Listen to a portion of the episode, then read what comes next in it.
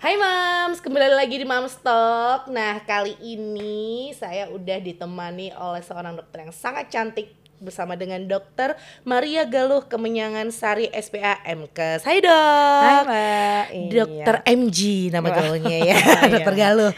Nah, kali ini di Mams Talk edisi kali ini kita mau bahas hal yang uh, mungkin mamah-mamah di luar sana tuh suka ya dok ya. hmm Kayak aku sendiri pun juga yang uh, selalu excited dengan yang namanya liburan. Okay. Nah sebenarnya kalau kita tuh boleh nggak sih dok mengajak bayi tuh liburan dan bolehnya tuh di usia berapa sih sebenarnya? Oke, bolehnya tuh tentu boleh lah ya. ya. Masa bayi kan ya kita aja healing, masa ya, bayi nggak healing betul. gitu kan Stres ya. di rumah apalagi kalau habis lahiran ya dok ya. Iya. Pasti semua ibu-ibu di luar sana tuh pengennya, aduh aku pengen buruan staycation gitu-gitu. Hmm. Nah itu kira-kira boleh di umur berapa dok? Oke, sebenarnya kalau kita bahas hanya liburan. Ini liburan hmm. atau keluar rumah dulu nih ya, karena okay. biasanya bayi untuk kontrol habis lahir pasti keluar rumah yeah, dong. imunisasi gitu kan. segala macam gitu ya, Dok. Uh, uh. Okay. Tapi kalau kita bahas konten liburan yeah. Artinya mungkin jaraknya juga nggak jarak dekat ya, Betul. ya biasanya ya jarak dekat uh, jaraknya mungkin jauh entah itu dengan mobil entah itu uh, dengan motor misalkan yeah. atau dengan alat transportasi yang lain itu memang uh, rekomendasinya lebih baik adalah di atas usia satu bulan. Oke, okay, okay. betul. Kenapa sih kok usia satu bulan? Berarti sebelum itu nggak boleh ya dok? Nah dengan pertimbangan-pertimbangan tertentu, alasannya apa dulu nih? Betul. Worth it nggak sih iya, alasannya? Iya, iya, ya. Mungkin gitu. ada beberapa anak-anak yang mengalami masalah kesehatan yang harus kita bawa. Hmm. Ya mungkin tadinya tinggal di daerah terpencil, harus dibawa hmm. ke Jakarta karena ada masalah kesehatan A, B, C, D, E iya. kayak gitu. Mungkin hmm. boleh ya dok. Hmm. Kalau yang selain itu dok?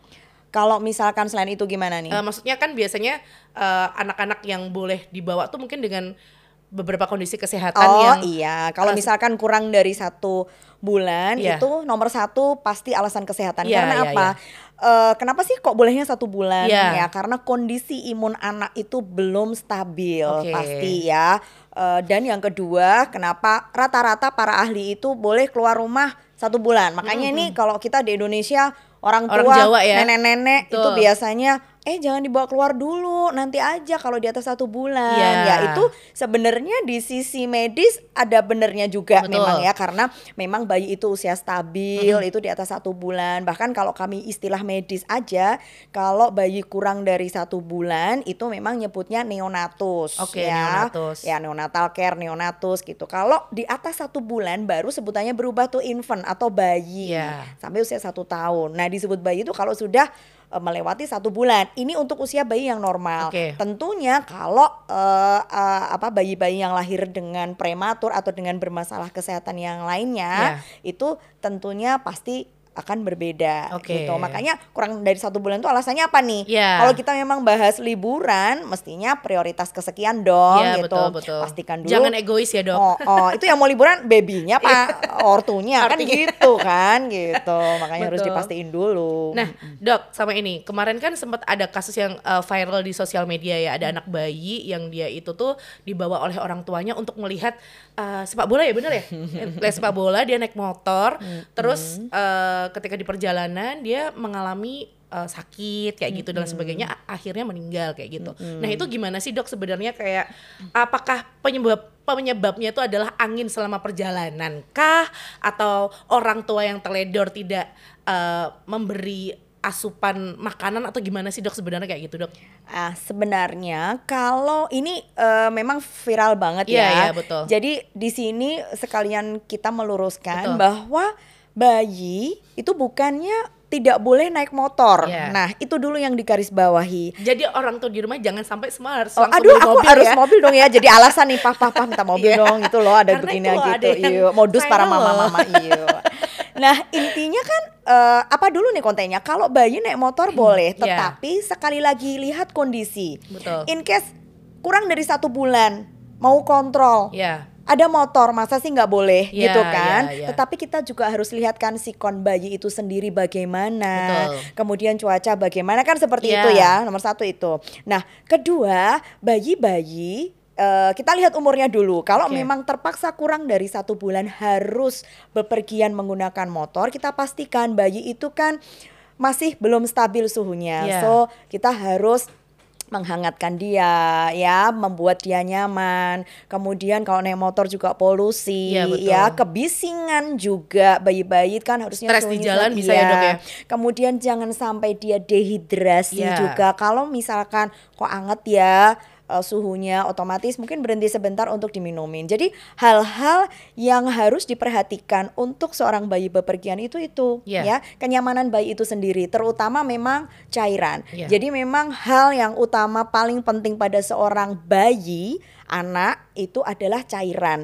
Jangan sampai dia dehidrasi Betul. apa pun itu karena uh, kalau dehidrasi implikasinya juga panjang yeah. ya dia bisa lemes kekurangan cairan ion-ion tubuh itu dia bisa benar-benar efeknya fatal yeah. ya.